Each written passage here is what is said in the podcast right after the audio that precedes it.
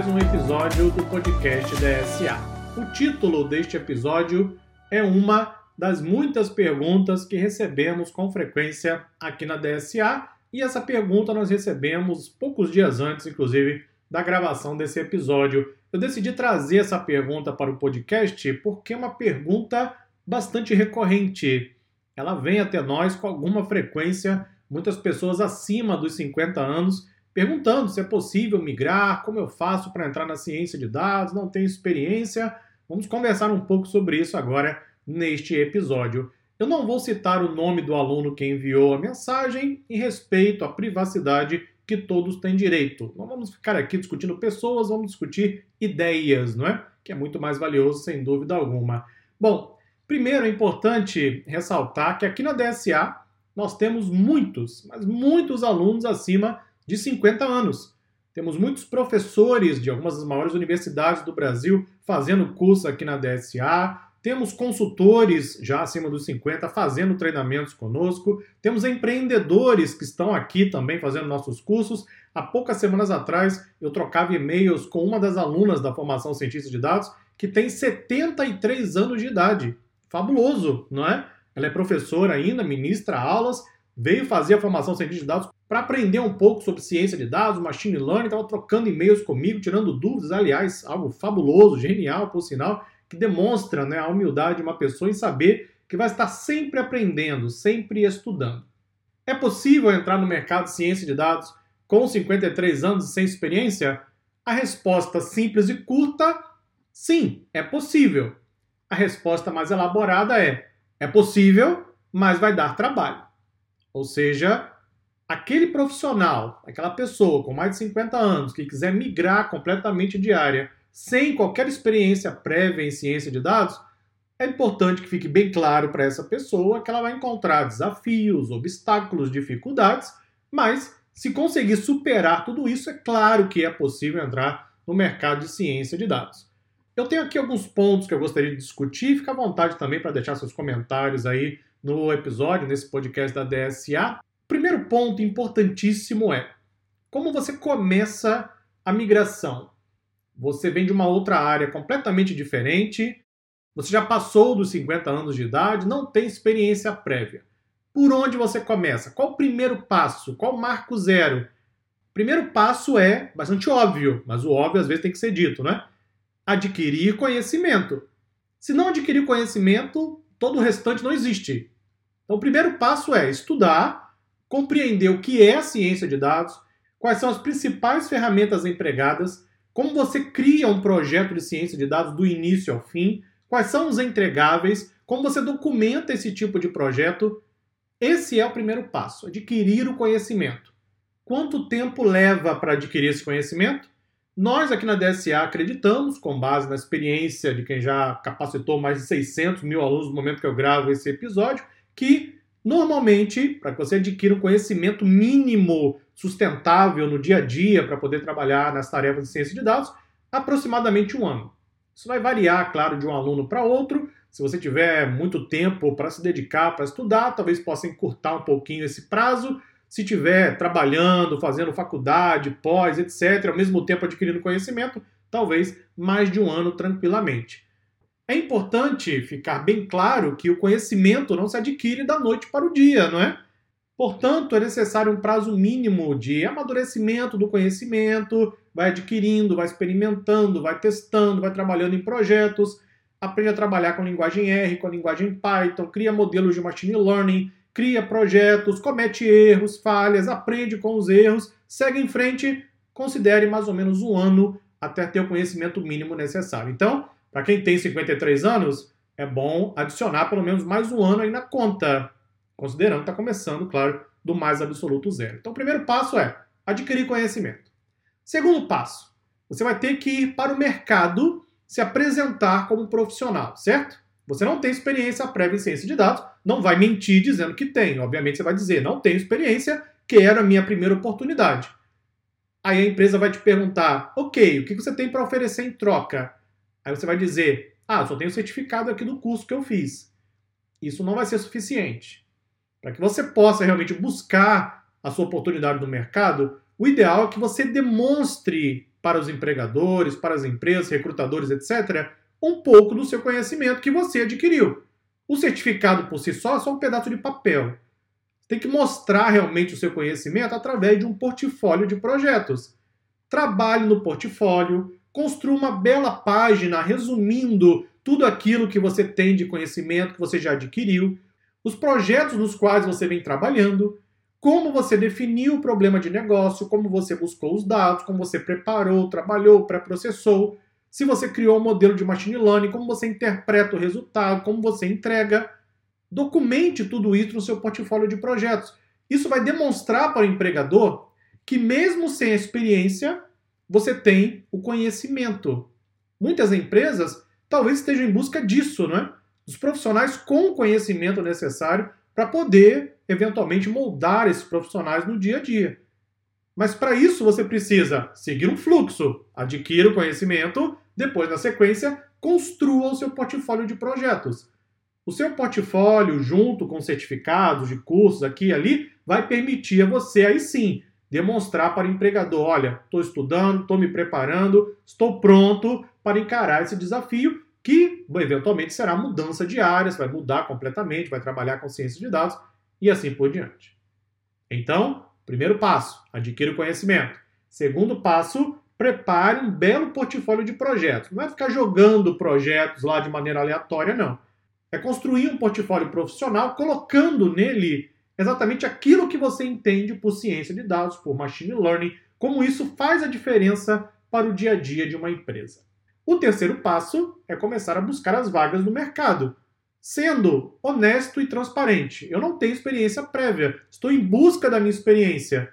Eu tenho conhecimento, eu tenho vontade, estou aqui disposto, inclusive, a começar de novo na minha carreira Agindo dessa forma, você vai mostrar para a empresa que tem outras habilidades além do conhecimento técnico, né? Você consegue realmente transmitir um pouco mais de confiança quando você deixa claro que, olha, eu estou começando do zero.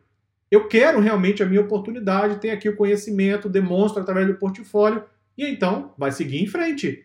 Ah, mas vou ter dificuldades no caminho por causa da minha idade? Sim, vai ter dificuldades. Quer que eu diga o quê? Que não, que não vai ter? Sim, você vai, diversas dificuldades. Vai ter obstáculos de empresas que eventualmente pode ter preconceito por causa da idade? Sim, vai encontrar isso também no meio do caminho. Aí cabe a você decidir o que vai fazer. Se você vai desistir no meio do caminho ou se você vai continuar até que realmente encontre uma empresa que entenda o seu desejo em começar a partir do zero, mesmo depois dos 50 anos. Recentemente eu li uma matéria muito interessante que inclusive compartilhamos na timeline da comunidade da SA, dizendo assim: jovem, prepare-se para trabalhar até os 65 anos de idade. A expectativa de vida do ser humano continua aumentando. Ou seja, hoje estamos vivendo cada vez por mais tempo. Então, se você parar para pensar dessa forma, em torno dos 50 anos temos ainda muita lenha para queimar, concorda? Teremos ainda, talvez, quem sabe, 10, 15, 20 anos. E aí, vamos fazer o que com todas essas pessoas acima dos 50 anos? Temos que dar oportunidades a eles, concorda? Mas para que essa oportunidade seja dada, isso também não vai ser de forma gratuita. O profissional precisa demonstrar que está com vontade, que tem conhecimento, está disposto a começar novamente, para que então a empresa possa decidir se vai investir nesse profissional ou então contratar uma pessoa bem mais jovem, que vai começar do mais absoluto zero, que também não vai ter experiência alguma. A questão de uma pessoa com mais idade é que talvez ela tenha uma visão de vida um pouco diferente, não é? Então talvez ela saiba valorizar coisas que uma pessoa mais jovem talvez não consiga ainda, pela pura falta de experiência de vida. Cada empresa vai decidir o que é melhor. Eu vejo algumas pessoas, às vezes, criticando as empresas, né? A empresa no Brasil é sempre mal vista, né? A empresa é sempre a malvadona, sempre ela que está tudo errado, a empresa, etc, etc. É uma, quase uma cultura do Brasil, mas são as empresas que geram emprego, não é? Não é o governo, são as empresas que geram emprego. Sendo assim, a empresa tem que buscar também o que é melhor para o seu dia a dia. Cabe ao profissional com mais de 50 anos tentar encontrar empresas que tenham um perfil voltado para a contratação de pessoas com um pouco mais de idade. Há empresas com esse perfil? Claro que há, diversas. Só que encontrá-las pode não ser tão fácil vai requerer mais um trabalho adicional do profissional em pesquisar, correr atrás, buscar e assim por diante. Uma outra questão que sempre se levanta com relação à idade, não ter experiência é: vale a pena fazer uma pós-graduação ou um MBA ou até um mestrado para poder entrar na área de ciência de dados? É importante que fique claro que no momento que eu estou gravando esse episódio para você, as funções em ciência de dados não são regulamentadas pelo governo. O que isso quer dizer? Que não há obrigatoriedade nem mesmo de ter curso superior. Não há obrigatoriedade, é diferente de um engenheiro ou de um médico, que para exercer a função precisam ter lá graduação, registro, etc., porque são funções regulamentadas. Em ciência de dados, não há ainda regulamentação.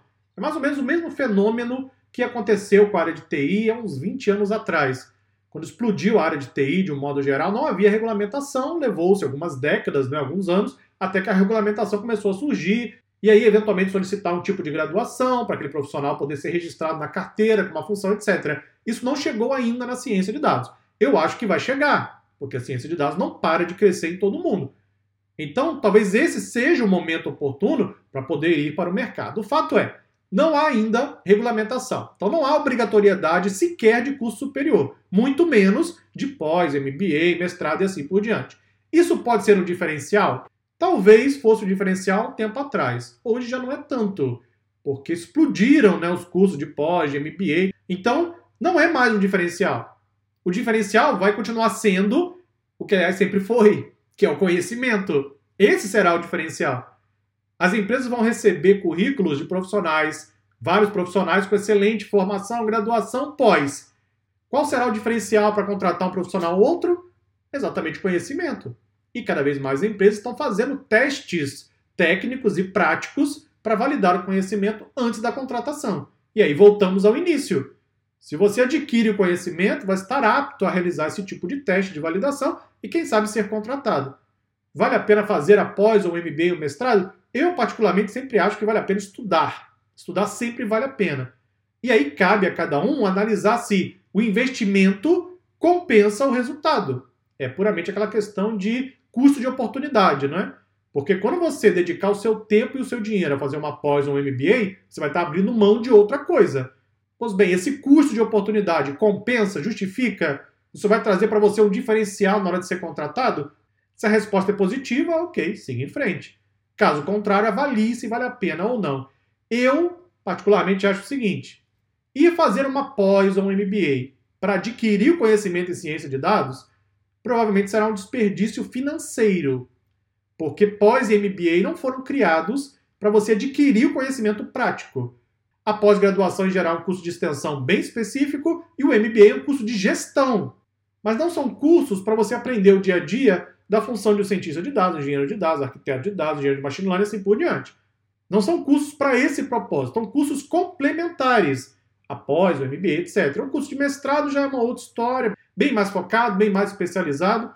Se o seu objetivo é adquirir conhecimento, você pode fazê-lo de várias formas diferentes, adquirindo primeiro esse conhecimento, estudando, fazendo treinamentos, etc. Você constrói seu portfólio, você vai para o mercado, participa dos processos de seleção, compreende o que as empresas estão esperando se eventualmente você perceber que é necessário ter uma formação complementar, aí você busca uma pós, um MBA, eventualmente até um mestrado e assim por diante. Aqui na DSA acreditamos que essa é uma sequência bem mais lógica, não é?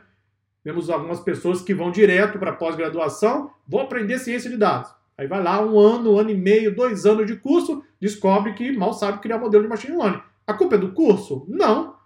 É porque o curso de pós-MBA não é para esse propósito. A pessoa não soube selecionar de maneira adequada o seu objetivo. Aí coloca lá no currículo, estampa no currículo pós-graduação, etc., mas não vai conseguir passar no processo seletivo, porque não tem o conhecimento necessário para aquele fim. Então existe uma sequência cronológica que faz bem mais sentido. Adquirir o conhecimento, preparar o portfólio, depois ir para o mercado, participar de processo de seleção as pessoas acham que já tem que ser aprovado no primeiro processo que participa. Não. Participe de alguns processos de seleção para entender a dinâmica, o que as empresas estão buscando, o que elas pedem nesses processos de seleção. Isso também é experiência. Com essa experiência na bagagem, você volta, refaz seu portfólio, avalia se precisa adquirir mais conhecimento ou não, se é necessário um curso de extensão, MBA, etc. Volta para o mercado e esse processo pode levar alguns meses dependendo, claro, do profissional, do mercado que ele está buscando e assim por diante. Essa é a única alternativa para quem tem mais de 50 anos sem experiência? Claro que não. Temos outras alternativas, como, por exemplo, empreender. O mercado de ciência de dados no Brasil e em todo o mundo é extremamente carente de profissionais qualificados. A ciência de dados não para de crescer, as empresas cada vez mais solicitam profissionais, mas não encontram no mercado. Dois dias atrás, inclusive, nossa coordenadora conversava com uma empresa que está interessada em comprar os cursos da DSA.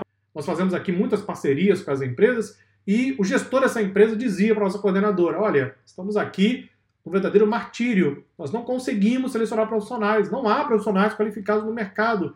Nós não estamos preocupados com a formação dos profissionais, estamos preocupados com o conhecimento. Não encontramos pessoas com conhecimento necessário para os nossos projetos. É uma carência que já existe ciência de dados que deve piorar ao longo dos próximos anos, porque cada vez mais empresas estão adotando a ciência de dados. Isso demonstra que há claramente um espaço para quem quer empreender, para quem quer trabalhar como consultor, para quem quer eventualmente oferecer algum tipo de serviço ou produto de ciência de dados na internet. Você pode montar um portal oferecendo, por exemplo, o serviço de construção de modelos de aprendizado de máquina, oferecendo o serviço de consultoria para que a empresa estabeleça um processo de ciência de dados. Você pode se oferecer como consultor para eventualmente trabalhar em projetos específicos sem ser contratado necessariamente pela empresa.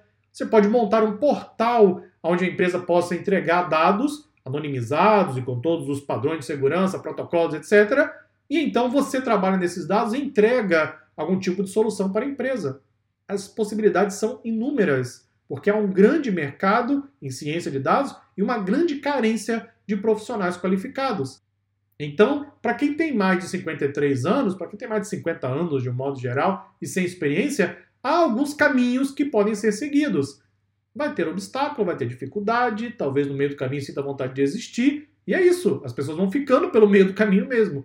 Só chega lá da outra ponta aqueles que realmente conseguem manter a motivação ao longo do tempo. Então, para concluir o episódio, sim, é possível entrar no mercado de ciência de dados com 53 anos sem experiência, vai dar bastante trabalho, mas, por outro lado, o resultado pode ser recompensador, porque conseguir aprender e trabalhar com ciência de dados, migrar de carreira depois dos 50 anos, demonstra, na verdade, uma força imensa daquele profissional que se dedica, claro, a esse tipo de tarefa. Concluímos assim mais um episódio. Muito obrigado pela sua audiência.